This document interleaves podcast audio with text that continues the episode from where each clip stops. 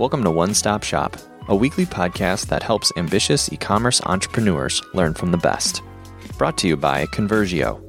To learn more about managing all of your e commerce tools, channels, and strategies from one dashboard, visit Convergio.com. Today's episode is with Joshua Poertner from Silca. Should you buy an existing business or create one from scratch? And what are the benefits and risks associated with buying an existing business? Our guest today is Joshua Poertner. He bought Silca three years ago, but the company just recently celebrated 100 years in the market. In this episode, Joshua tells us about his experience, what buying an existing business really entails, and even how to know when it's time to let go of managing your own business. Hi, Josh, how are you? Great. How are you? I'm very good. Tell us a little bit about Silca, the company, and the kind of products that you sell.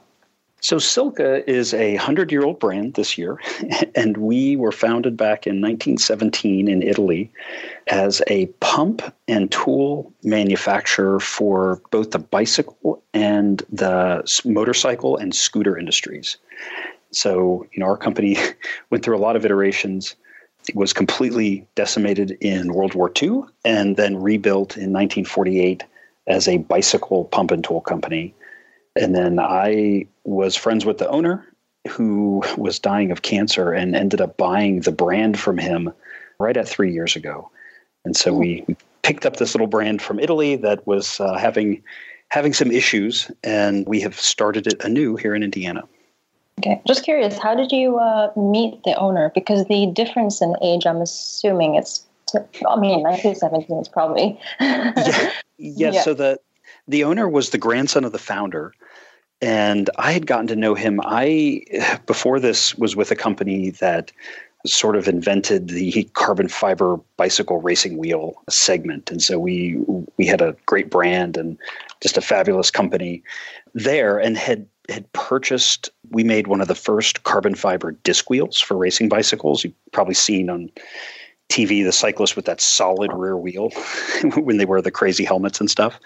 And our company made the lightest and most aerodynamic version of that wheel in the world. And so for a period we we made we made these wheels for all the famous cyclists and we needed a little adapter for the bicycle pump to get air into the tube of the disc wheel.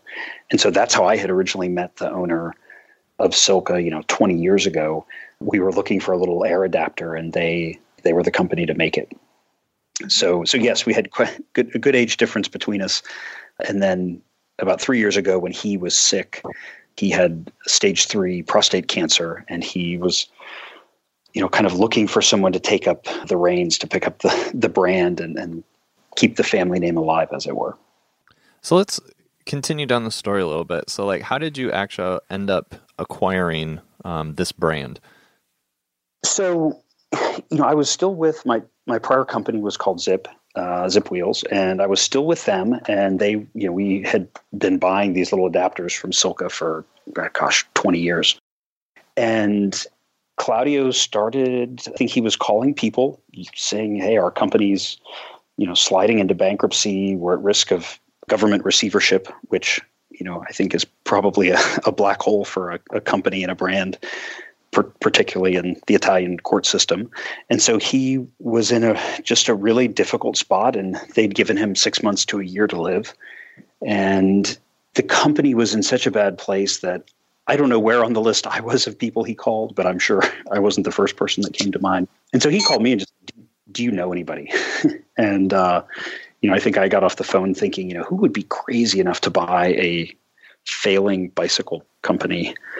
But uh, as I thought about it and I thought about the problems you know, we continued to have at the wheel company, you know, the wheel company, our number one and number three customer service issue involved tire inflation.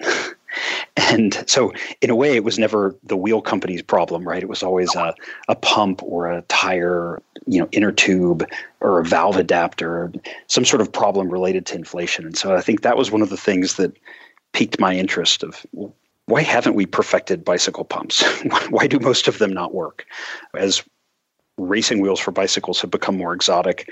The rims have gotten deeper, and so you require these things called valve extenders, and they're essentially just tubes of aluminum with some intricate machining on them to move the position of the valve. And that was a big uh, issue in our industry for many years that the wheels were changing much faster than the tire and inner tube companies were changing the tires and tubes to to match them. And so it seemed obvious to me that okay, there I think there is a a space for a company to come in and do it better. And then, you know, the real opportunity came from just thinking about the commoditization of this category. I think like so many categories, particularly in the tool space, consumer facing tools, you know, these are categories that have really become all about price. Who makes it cheaper? And when I look at the playing field, there's you know, there's a hundred brands in bicycle pumps and tools, and they're all competing on the same thing, which is price. And yet, as consumers, as as cyclists and racing uh, cyclists and teams, we're coming at it from the standpoint of I just want something that works better. I don't need it to be three dollars cheaper. I need it to function, and I need it to last. And so that's where Silca to me felt like a really a great opportunity to sort of blow up the category, come in and just do something completely different from what anyone else was doing. So it sounds like you've sort of answered this a little bit, but why, out of all the business opportunities, then did you feel like this was the right one to go after? I, I think there was there was probably a couple week period there where I started out thinking this was the worst idea ever, and yet at some level I just couldn't stop thinking about it. you know, I find myself in bed at night, laying there thinking about you know these very related problems. You know, not not to get too into the weeds, but I one of the, th- the things I was sort of known for in the industry was aerodynamic development, and so I led a team at, at Zipp that spent you know about 150 hours a year in the wind tunnel, and so you you know wind tunnel time is about a thousand dollars an hour, and you take your prototypes in there and you you've got to get the work done, right? Because you are paying for time. And, you know, in the midst of this, we took a team to the tunnel for a 50 hour stint and we always took a pump and a backup pump. And over the course of the week, I think the first pump broke on like Tuesday and the second one broke Wednesday evening. And, you know, we're in a rental car driving around San Diego looking for a pump at, you know, five o'clock at night before the bike shops close kind of this moment of you know I I had grown up with Silca pumps, knew them to be bulletproof. Of course, that's not what we had on our team. And we end up at a bike shop and we buy a bunch of Silca replacement parts that had to be 20 years old. And we're at the hardware store, you know, hose clamping them into these shiny, polished silver, beautiful, basically brand new pumps that broke, you know, three months old. You know, there was that moment of thinking, you know, wow, this this is the the consumer experience, except in my case, it was costing me $1,000 an hour of wind tunnel time. When you're the customer, you just want something that works. And it's nice if it looks fancy or if it's pretty, but can somebody just make this work? And when you when I really would lay there in bed at night thinking about it, it, it hit me that the stuff was failing to work because people are trying to get it to market cheaper and with, without compromising sort of the external appearance of it, right? Uh, this looks like an all metal tool or pump. It just has all the plastic bits and the cost savings on the inside, where you know they don't affect your your decision to purchase it, but you'll find out about that a year from now, and and that really started to feel like opportunity. You know, there's a lot of you know, we'd call them the the hardcore users out there, right? There's bike shop mechanics, there's pro mechanics, there's you know a, a good racing bike. I mean, ten thousand dollars is nothing for a good racing bike right now. And so, you know, I think this idea that the ceiling for a bicycle pump or a quality tool would be eighty or ninety or hundred dollars for a customer that spent you know ten or twelve or fifteen thousand dollars on their bike. That just seemed like a, a nice open opportunity there for us to come in and say, you know, hey, well, let's do this different, and we're going to design not the product to hit the price point, but we're going to design and build the product that we want to buy. And we're going to trust that there's other passionate, hardcore people out there like us who would be willing to buy it also. Hmm. and, and fortunately, there were. No, I think it's great that you have both a business background, and I can see or I can hear in what you're saying that you're enthusiastic about the product, and you know you're talking about it with so much.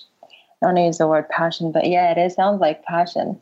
So you know that's actually pretty interesting that you know you're in that position where you have both of yeah best world. So oh, I think uh, honestly, I, I think you have, especially if you're going to take the risk and you're going to go into i think you have to have the passion right there's an element of there's an element of passion that has to come out no matter what the product is or you're just you're never going to get there right you know in that entrepreneurial world right it's the hours the time the loss of sleep the, the risk i think there certainly has to be you know whether it's bicycle pumps or computer code or sewing and fabric and clothing. I mean, I think if that isn't there and that doesn't come through when you're talking about your product, it's going to be really hard for you to kind of develop that that tribe of people who also feel that way because you know like i can only sell so many people on what i'm doing but the real power is in the people like me who experience the product who will talk e- with equal passion about it. Those are the people, you know, that really amplifies, you know, your message that I meet people all the time who, you know, will tell me, oh, I, yeah, I ride with a guy and he's got one of your pumps and man, he, he talks about that thing all the time. and you think, you know, on, on some level, that's kind of ridiculous, right? Somebody talking about their bicycle pump all the time. On the other side of the, you know, that coin is, you know, that's the dream. You know, we've poured our heart and soul and vision and energy into this thing to make it exciting to us. Thank goodness there's more people like us, right? right. So yeah, that, I love that idea, and it's definitely thrown around a lot. This sort of general statement of like you got to pour your heart and soul into it. Can you put some teeth to that though? Because I always have a, hard time translating it from just this kind of poetic idea of a business owner to what are you literally doing that you feel like you're pouring your heart and soul into your company? there's a number of aspects to it. I mean, there's, I think the nature of the entrepreneurial process is that you're, to make it work, you're going to be pouring huge amounts of time and energy and late nights and not seeing your family and traveling, all this into something, right?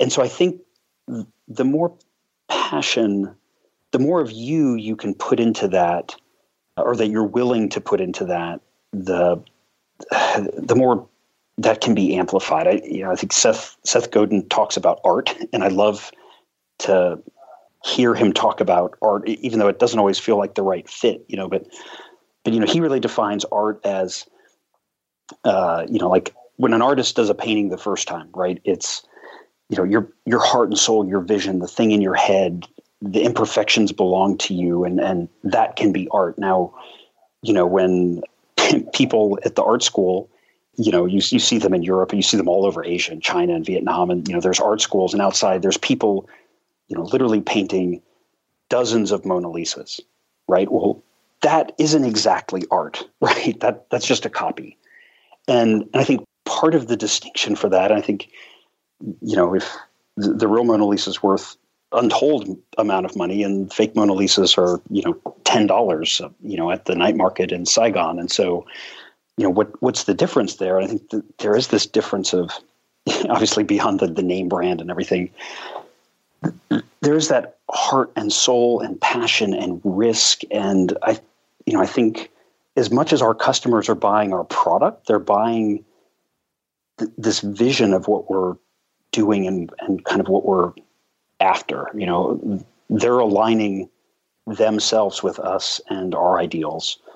And the product is, I think, a reflection of their passion for the sport. I mean, certainly to make it narrow to us, I think, you know, we make products for extremely passionate cyclists who who really sweat every detail and who want to engage in and enjoy every part of the process, right? I want you to enjoy pumping your tires and tightening your pedals and adjusting your handlebar as much as you enjoy that feeling of wind in your hair as you're you're riding your bicycle down the road, right? I mean that's that's our goal and our vision and you know, I think putting that into the product shows that we, in the way we select materials, you know, warm materials uh, like rosewood for the handle. You know, rosewood's a beautiful wood that just has this amazing kind of feel to it, and we wax it so that as you use it, the the oil from your skin will oil the rosewood, and it takes on this sheen. Well, you know, where did we get the idea to use rosewood? Well, we got it from you know Fender guitars use rosewood in the, necks of their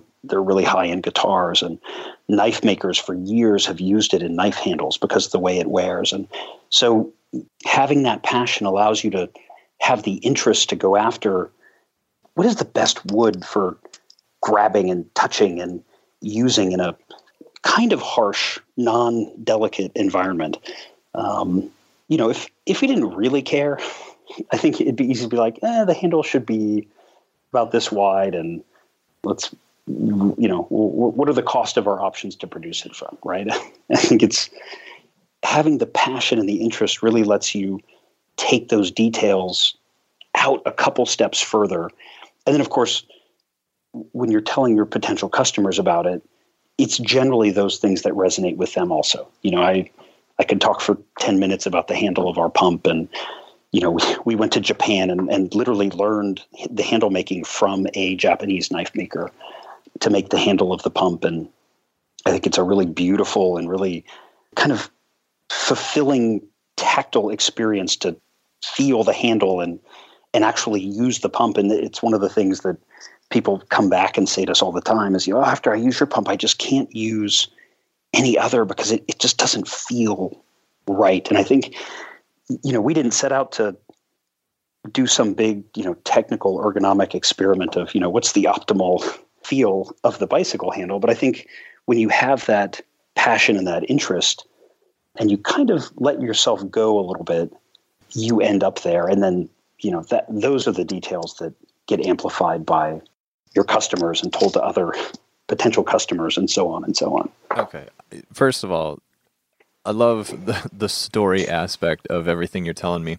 I can relate a little more maybe than some of our other listeners. I I'm not a huge cyclist, but I grew up BMXing for a long time. I was really big into the BMX scene, and, and just all these details of what you're talking about are are super interesting. It paints a really vivid picture specifically what I'm hearing, to go back to that original question, then, you initially started with saying that it was about part of its time, but it sounds like it's much more than time. It's some of the more tangible aspects, just listening to you talk, is being confident in the decisions that you need to make, being oriented around the details of whatever your product might be, uh, being okay with risk um, if it's something that maybe you feel like might put it in a price point that you didn't necessarily intend or that you might lose out because you're attempting this risk because you feel like it's right.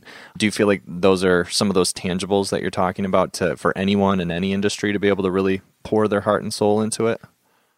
Yeah i think that's a nice a nice summation. I, I think the one it's a nuanced addition but yeah the I think the one addition I'd make to that list from a risk perspective is, you know, there's certainly the financial risk and the, the you know, career risk and life and money, all that stuff. But I do think there's like, there's an emotional risk that is a really key component, right? And I think that's oftentimes we, we kind of write that off or let that be, let that exist as passion. And, but I think eh, when you're starting and you have nothing and you're you're creating for a lot of people there is that emotion you know what what if i do this thing and what if what if people hate it right? What if and i think that's where a lot of a lot of companies and i think a lot of entrepreneurs get a, a little bit hung up or stuck. I think you know at best case oftentimes it, it's just it delays you. And worst case and i, I have friends who started companies and really truly gotten stuck on some of those emotional risk elements of, well, this is what I like, but what if other people don't like it? You know, everyone else's, you know, interface of their app looks like this, and I I like this other thing, and people don't. You know, what if people don't understand it? And I think that's when you're a small startup. You know, you you really can't run your company by focus group, right? you you know, I tell my my engineers here all the time, you know, we're not out to please everybody. we're out to please our customer, you know, and and if you know, we get kind of comical, but we we get hate mail, right? We get really fantastic hate mail from people because we're very expensive, right? I mean, we're we're very expensive. Like our when we came to market, the most expensive. Oh, what was that? I was going to ask you, what's your favorite hate mail because it sounded interesting. The amount oh gosh, I could put we we have a folder of them and and they're a little bit obscene, but yeah, I, if you give me a minute, I can pull it up and I will I can read it to you verbatim because it's fantastic. we probably get a piece of hate mail a week, and a lot of it stems from our price. When we launched our first pump under the new Silca, it was four hundred and fifty dollars, and the most expensive pump that anyone had ever put on the market was $135. And so we were, you know, we were way above the top of the market. I think a lot of people's angst focuses on that. I think a lot of people, you know, it's funny, we'll get hate mail. There's no other way to call it hate email regarding, you know, I'll do an interview, you know, with a magazine and talk about the handle or whatever and say, I can't believe, you know, you took all this time and wasted this money on a stupid, you know. And I think in a way, as I always tell my team, you know, guys, it's when we're getting hate mail, we're doing it right. I mean, you you know you're doing it right when you're pulling that sort of emotion out of people. Nobody loses their mind over, you know, vanilla ice cream being on the menu, right? Right? It's it's not good, it's not bad. The thing is, it's really more apathetic. Does anybody care? Uh, you know, 30 seconds later, people don't even remember what you're talking about. You know, it's when someone does a fried bacon donut ice cream with pistachio, you know, then people have opinions about that. And oftentimes they're, they're strangely strong opinions. It's either love it or hate it. There's no in between. Exactly, exactly. And I think, you know, we've, we've all grown up in a more of a, let's say, I feel like I certainly grew up in more of a like mass market product sort of world, right? You know, I think we all grew up with big TV ads and radio ads and newspaper ads and big companies doing big advertising to get us to buy big mass produced product. And that's just not the world we live in anymore right? We if you've read the book the long tail you know that idea of there's now this very long tail that gets quite thin. And and as companies are able to target ever smaller market niches and segments, I don't need to make the next Coca Cola, right? We and you know I just need to make I need to be the next Silca, right? I need to make the next exciting product for for my tribe of people and you know the the fun thing is I think there's always more people out there who are like you than you probably imagine. You know, I mean, I, we certainly have those moments of doubt. like, wow, this is really expensive. How many people are really going to consider buying this thing? And you know, clearly there's limits. I mean, I think if we if we'd come to market with the first thousand dollar bicycle pump, we probably wouldn't be here having this conversation, right? I mean, could the market sustain a, a you know a product at ten times the top of the market? Yeah, we'd sell a few, but so I think there there are those elements of be, being grounded in reality, but I think too, it, a lot of it is just you know being willing to take that that emotional risk and and believe that you know if if it's a product that you yourself would be willing to put to pay for yep. and be excited about yep. then i guarantee you there will be other people out there who are willing to pay for it and be excited about it yes for sure. Yeah. I want to transition a little bit into another thing that I've been thinking about now that you're talking about the company and all, and it's it's interesting because you've only owned it for three years. For some reason, I feel like you've owned it for much longer than that. I don't know why, but you know the company has been around for 100 years and it's been around well this year it's going to be 100 years but it's been around for about 97 years before you took over uh, can you tell us some of the benefits of owning a pre established business? I would say we've been very fortunate in that in the last probably seven to 10 years of the company, they had let quality slip and had tried to stay within the accepted price parameters of the market and really made some bad choices. You know, I think if we're really honest about it, they had focused on trying to keep production in Italy, which I think is fantastic, when the market was being flooded with low cost Chinese competitors. And I think one of the mistakes they had made was they had really put a price ceiling of 100 euro on a pump. And as a result, they ended up cheapening the product and making some bad decisions and having some product that re- really just didn't work all that well or failed quickly. And so, one of the things that was very fortunate for us is that they also during this period were very poor at selling the product. so, you know, our brand reputation is really about people remember the Silca products of the 70s and 80s into the really into the late 90s, but it's probably the 70s and 80s that we hear the most about. And it was stellar product with a great reputation. And so, you know, we in our market, we probably have 90% name recognition. And I would say 90% of that is very positive. That's a very worthwhile thing to start out with. You know, not a lot of startups get to start with a, a recognizable and respected brand on day one. You know, I think had they successfully sold that bad product and the reputation would have become different. and I think, you know, if I were to do this again with another brand, I would probably spend a lot more time trying to understand that than I did this time. I think my own history, I was a cyclist since I was 14 years old. My first job was in a bike shop when I was 15. And one of the first, other than a racing bike, the first things I ever bought was a Silca pump. And kind of have this great story actually that the shop owner uh, it's a shop called Grand Performance in St. Paul, Minnesota, really well known, kind of famous little bike shop owned by a former pro racer named Dan Casebeer, who's like my one of my mentors in life.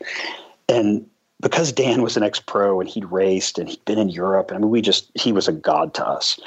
And he only sold these Silca pumps and they were $90 back in, you know, 1989, right? So I mean, it's a lot of money and I remember, you know, it's like, oh, Dan, you know, I, it's too much money. It's so much money for a bicycle pump. And I'll never forget, he looked at me one day and said, look, there's two kinds of pumps. There's this one and there's crap. Just buy this one. this, this is why it's always sell. And so, you know, we're very fortunate that I have really a generation of customers who are like me. You know, they think of Silca as the pump that just worked and the quality was great and the Italian heritage.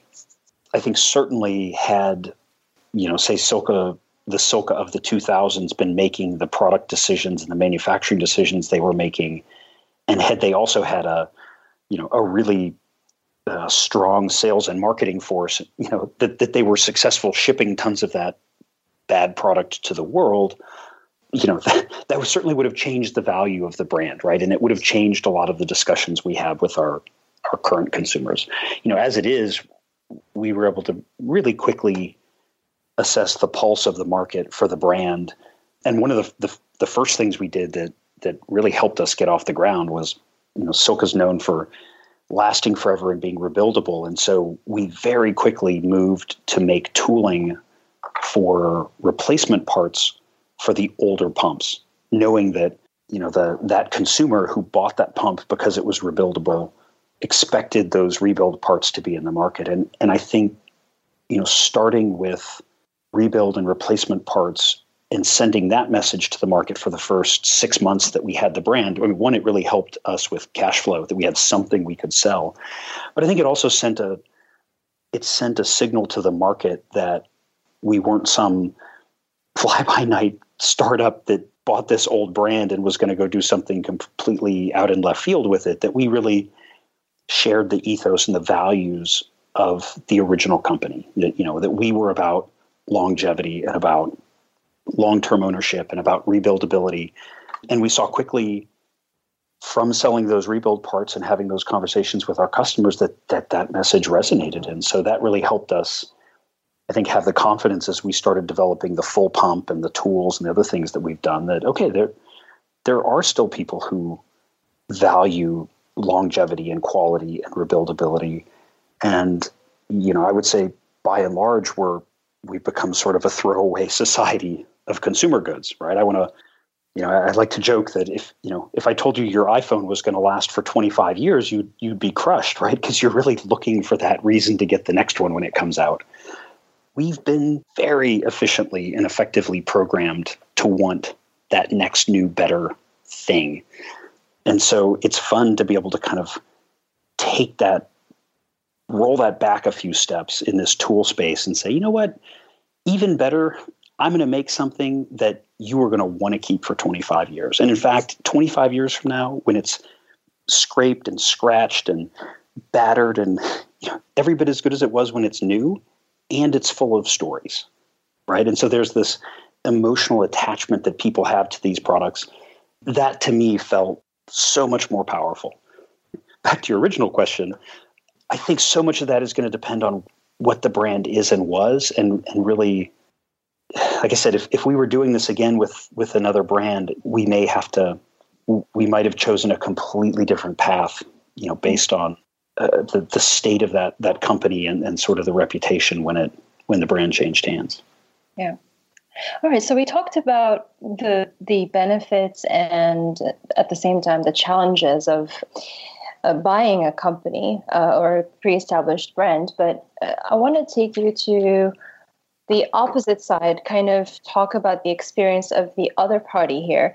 If somebody is considering selling their business, when do you think is a good time for a business owner to start thinking about selling their business or letting go of control and management and maybe bringing in new leadership? Oh gosh. That's a loaded oh gosh. yeah, no, that's just that's a hard question. I I think there's so many layers there. it's the onion that we can peel back.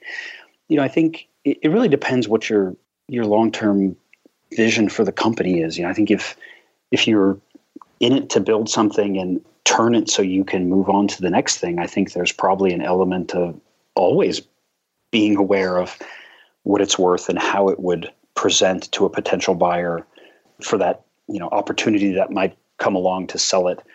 I think that's one of the things that you know these older family owned companies like Silca was in Italy. I think certainly if you have that that family company generational ownership mindset you do make decisions differently and and we certainly saw that in the old company that you know decisions were made as if the company would always be there and always be strong and always be valuable and and I think that ownership style probably leads you to making decisions you might otherwise not make if you were thinking in more of a you know more the point of view of hey I, I need this to be to be profitable and, and valuable. You know what as I think about it it's you know a lot of it's how you you define value in your company. I think you know a lot of people define value as it throws off cash every quarter and it grows at some percentage point and um, you know every, everybody's happy I think there's but there's different layers to that right is is it what's that rate of growth what are those numbers? You know, we I like to talk my people about you know we we want to build we, we want to integrate in with the cycling community. That's part of our brand ethos, and I think you know wanting to take that long view and be here for the next 25 years probably it makes you focus less on things that are going to make you look good on paper this quarter and allows you to focus more on things that are going to make you look good in your community and, and with your tribe of, of people and with your you know employees and, and the family that a company becomes that you know really focusing on the things that lets us grow in strength and in value in those ways. And then i think you know it, anymore company valuation is pretty fascinating so much of I think especially when you look in these tech spaces, you know, you have these companies that just hemorrhage money all over the place, but they're incredibly valuable because they have these huge followings, right? and and as a physical product company that designs and makes actual things that we have to sell, we you don't have the luxury of just losing money like crazy, but doing it billions of times over, you know, so you can raise more capital. But we look at our our tribe of, of people, the our community email group is called the Silca family, and uh, you know we we look at that as being a huge part of the value of this organization because those are one the customers that engage with us and interact with us and tell us where we could do better how we could do better. They give us great feedback on the products. And, and, of course, those are, you know, that, that's also how the company makes money is by selling products to those people. And, and most of them are the kind of the evangelists that spread the word. you know, those are the, the people we hear about who won't stop talking about their pump.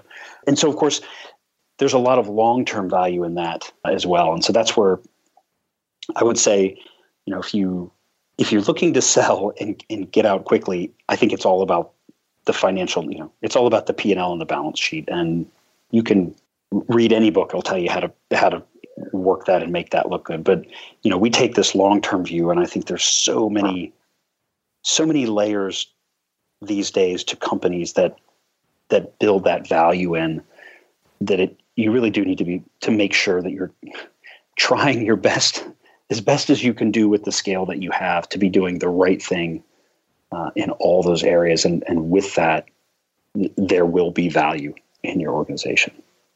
Excellent. Mm-hmm. This is just very, very fascinating. Thank you so much for all of this detail, really taking a deep dive into just your thought process as an owner and as you sort of guide this company. Um, so I appreciate you sharing all those things. Oh, thank you at this yeah. point. Yeah, it was definitely. Yeah, I was gonna say, go for it, Eliana. No, I was gonna say the the but the one thing uh, that stood out to me is when Josh spoke about how important it is not to think about what looks good on paper this quarter, but rather what makes us look good to the community. I thought that was really interesting because that's the mentality of a company that's going to be around for a hundred, another hundred years, and it is it probably will. it probably will. And he's not kidding when he said, you know, 25, we're going to be around for like, like at least another 25 years. I mean, they have on their website, they specifically say if you break, if you break the part, not like, you know, negligence or, or, you know, a manufacturer's defect, but if you break it, we will replace it and we give you a guarantee for 25 years. So you imagine buying something and knowing that even if you got mad one day and threw it across the wall, and uh, across the room to the wall and you broke it, you're still going to get it replaced after 25 years. So that's pretty interesting to me. Let's let's not give customers ideas, but I'm just throwing it out there. yes. so if people want to know where to purchase your amazing bike parts and uh, extra supplies and products and everything, where can they go? Where's the best place to be? You can find us online at silca, S-I-L-C-A dot C-C, or you can find us at most local bike shops. If they don't have us in stock, they can order. thank you so much, Josh. It was a pleasure. Yeah, thank you both. One Stop Shop is a production of Convergio. Learn how to manage all of the marketing tools, channels, and strategies that you need from one dashboard by visiting Convergio.com. This podcast was produced in partnership with Come Alive Creative. For help building, improving, and marketing your e commerce store, visit ComeAliveCreative.com. To listen to more episodes or to give us a rating, please visit Convergio.com forward slash iTunes.